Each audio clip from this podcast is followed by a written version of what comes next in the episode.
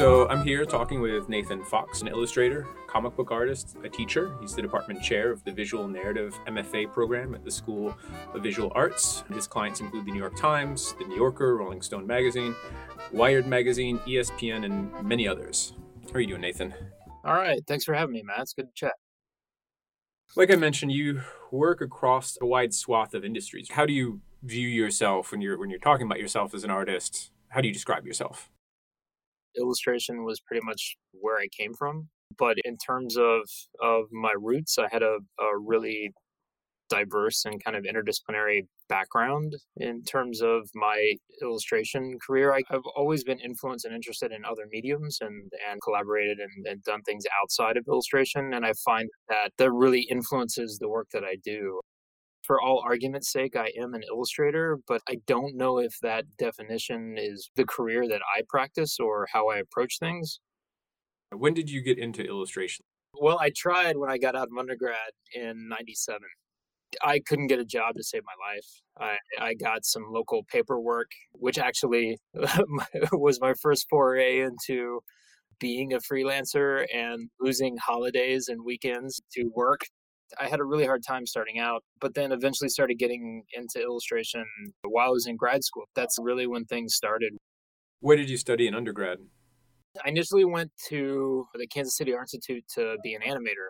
As I started getting deeper into that, I started realizing I wanted to really work for myself and draw for a living as opposed to working for a company. An illustration seemed to be the only thing that would do it. I was already getting into film, printmaking, painting. I was basically trying to do everything I could to cram all of that other influence and media into illustration because the way that we were taught illustration back in the day, it was all built around beautiful images. I was a huge fan of the old boys club of illustration, the golden age of commercial and illustration art. That's one reason why I started getting more into printmaking and film, going out and collaborating on people's projects and working in the print studio more, just getting more into fine art and gallery work to try and find something that would be mine, where my vision or art or thought was coming from. I just didn't know what to do with it. I was fortunate enough to be part of the 30 under 30 in print. That recognition was really huge for me because I I still waiting for this to end. You know, like it it's insanely humbling. So when when that happened, I it felt like a great moment to honk a few horns and put together a collection of some crazy shit use this opportunity to start sending it out there. And I was starting to get into comics, but not believing that would go anywhere and, and didn't really jump off that cliff just yet. I still had no idea how to tell a story to save my life at the time. And I just I put together a mini booklet of postcards because that's what everybody did. I put together a collection of of postcards that were to some degree sequential, created a body of work, and then bound it inside of a double sided cover that had all the content on it. That was my first real promo that I sent out that got any response. But what it what it did was spark up a conversation and built relationships. And when it came to the sequential work years later, that was when I started to finally take a chance on comics, which literally for me was starting over because I had to learn how to tell a story sequentially anyway. I was never really taught any kind of formal training. I had to pitch it.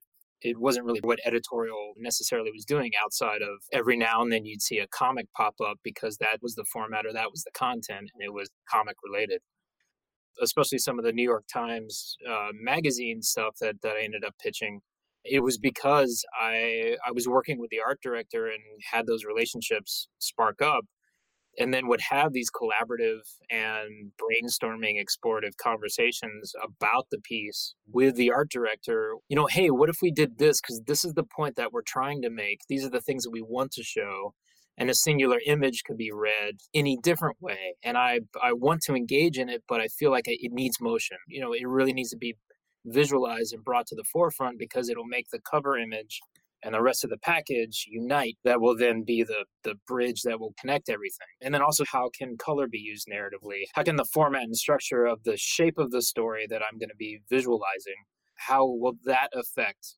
or contribute to the larger design of, of the work and the and the package. That was kind of the, the play that went into it. And that became the work that I then packaged together around and started sending out in terms of promotion and trying to get work. I made a deal with myself that if I was going to do this for a living and be fortunate enough to do it, I wanted to learn the industry. Because the one the one thing that I really regretted when I graduated, you know, uh, really understanding how the industry worked, and I if I was going to do it, I wanted to earn it. So I, I didn't pursue any representation and just literally pounded the pavement rather than stabbing in the dark and just mailing stuff out. I realized if I did that and got involved in the community and built relationships from there, that would be able to produce more work and connections than just randomly tossing stuff in the mail. You made a, a really good point, which was when you're communicating with an art director, really taking the initiative to like look at the format and look at what your options are, and maybe even pitch ideas that they're not thinking that gives you a certain amount of control over or would you know bring something to the table beyond just your style yeah, but also to the credit of those art directors, you know, and the people I've been fortunate enough to work with, they were either open to that or they were like, hey, what if we did this? And then that would spark something on my end we have all this space. What if we redesign the page and move some columns around? It was very much a give and take. And I, I learned a lot about the industry and art direction that way. I would encourage anybody who's in the industry or in school now, get in there and get the job to learn how it works. Because honestly, like learning the hard way of how that actually functions allowed for such such greater collaboration and conversation than I think I would have ever had as like a pencil or pixel pusher.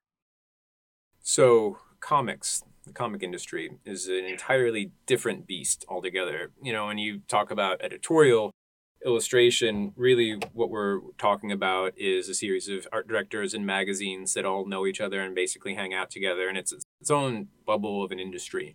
And it does not overlap, totally separate from other publishing industries and editorial and all of that. How did you go about transitioning, sort of crack open to the comics industry? In mm-hmm. graduate school, I, I really started getting that bug for comics.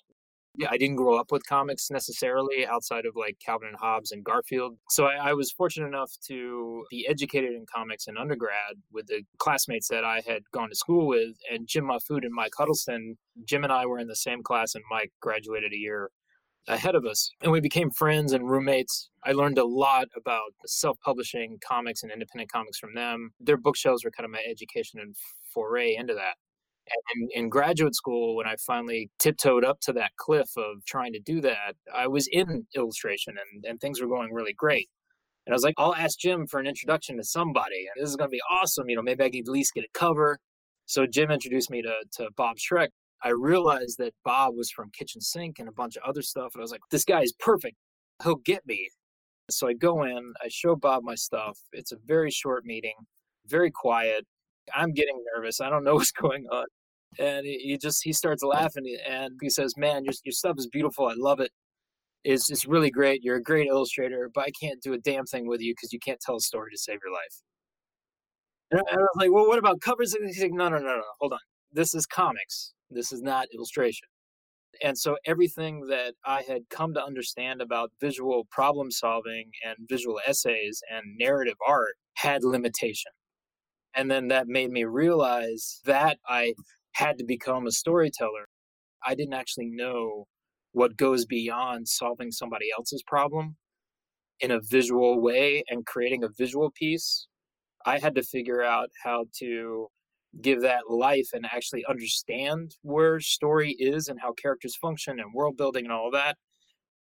I thought I had an understanding of, but in reality, I was just a tourist. I was the audience. I was the creator and didn't understand the language. And Bob was, was generous enough to allow me to come back. And so I basically spent the next two years researching storytelling, playwrights, a ton of writers, read a ton of books, watch a ton of films, and start dissecting and reverse engineering how storytelling worked in comics and film and television, as well as novels and writing and prose, and start to see how that language made sense to me. I kept going back and forth to Bob and starting to meet other editors, but not necessarily asking for work as much as I was like feedback and, and connections to build those relationships. And then eventually I had another meeting. They gave me a chance. And the first thing they gave me was a Batman black and white, uh, eight page short, which was awesome. Probably the only and last time I'll ever be allowed to draw Batman uh, because I made him human. He's chubby. He's me. He's just a rich me. Mike was on Harley Quinn at the time, and so I got to do a fill-in issue for him that put the Batman Black and White on hold, and eventually started doing that, and then got, got to do a cover uh, for Fight for Tomorrow for Brian Wood, and and then that led to working on the Friendly Fire stuff, where I got to create a character. Then eventually that would branch out into like character and story development stuff, some animation and motion motion shorts, that's kind of how things happen and just kind of like branched out from there. But if I hadn't had that critique and that generosity from Bob, as well as those connections to that community, I doubt I would I would ever be in this place. But it really sparked that story development aspect of trying to figure out that language and then putting my research and reading and studying to practice literally on the page to meet a deadline and eventually comics and story work and story development work became my personal work. Yeah it's the work that gives you the sense of authorship in a way right? Where it's yeah. like sometimes when you work for editorial it's like it's half yours or it's like fulfilling but walking away and seeing an entire page that you've orchestrated that is like writing a book. So what are some of the projects you've worked on? I know you're working on Weatherman now and are there any others that are more personally driven I am participating in the story and the reason why we're telling this story is personal. I think it's safe to say I've been waiting 20 years, being uh, off and on in comics, that this is literally the first the first time I felt like what I was creating is contributing something larger than what I have done to date in in terms of the medium and art and literature and story. Do you have a conversation when the script is being written and do you have input into the direction the story goes. Well, it, at least on the visual side, I'm, I'm taking the script and transforming it into that, and everybody else kind of kind of comes in to help complete that transition. So I'm doing as much visual writing as Jody is in script. But he approached me with the entirety of the of the concept and, and structure of the story.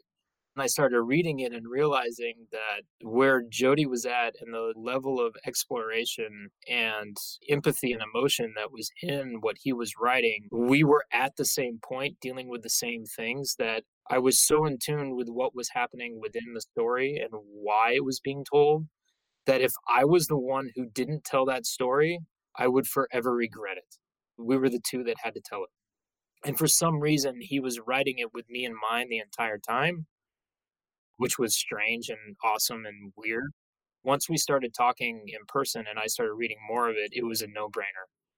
So, when you're putting together a project like that, that's something that's coming out through Image Comics. Image has uh, somewhat of a unique platform where they take proposals for ideas, but they allow you to retain ownership of that. So, one of the few companies that are as sizable as they are that deal with content that way. What was it like on your end putting together a pitch? We were definitely fortunate enough to have relationships with the people at Image. We basically needed to create a valuable proof of concept. And then that's not even considering contracts and setting up an LLC and the business side of all of that stuff.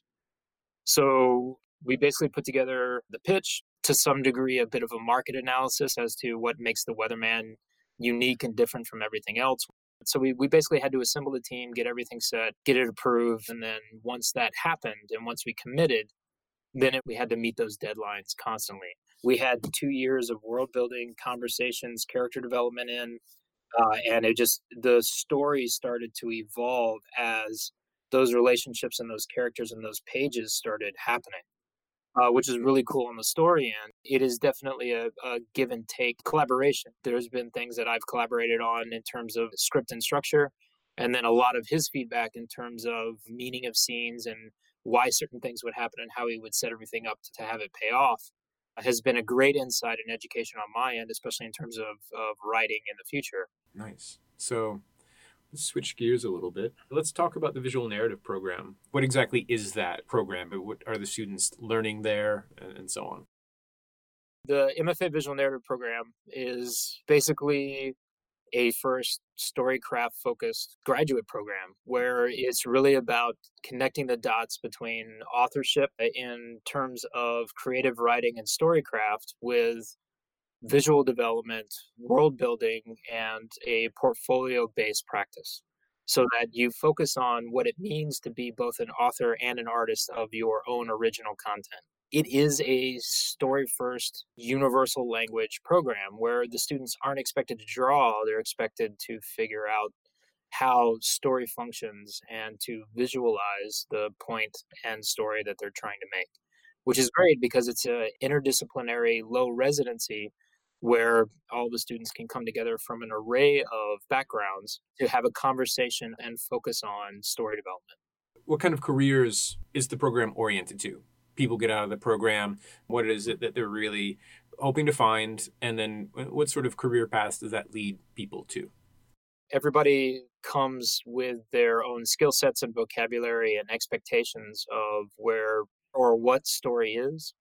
Uh, much like me walking into Bob's office thinking I, I know what story is and then being told maybe it's something else.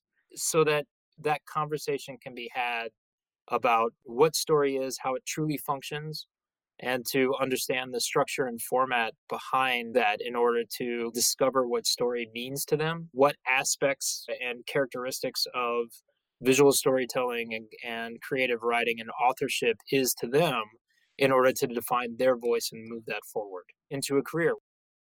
The program is set up as a freelance production company lifestyle where where you really do have to produce at a graduate, if not professional level, and take agency and ownership of where that's headed. So the work that they create is meant to get them to start heading in that direction. Some students are straight out of school and they're uh, hitting the ground running, and others are professionals who are there to evolve or elevate their current career or completely switch or branch out into into new media.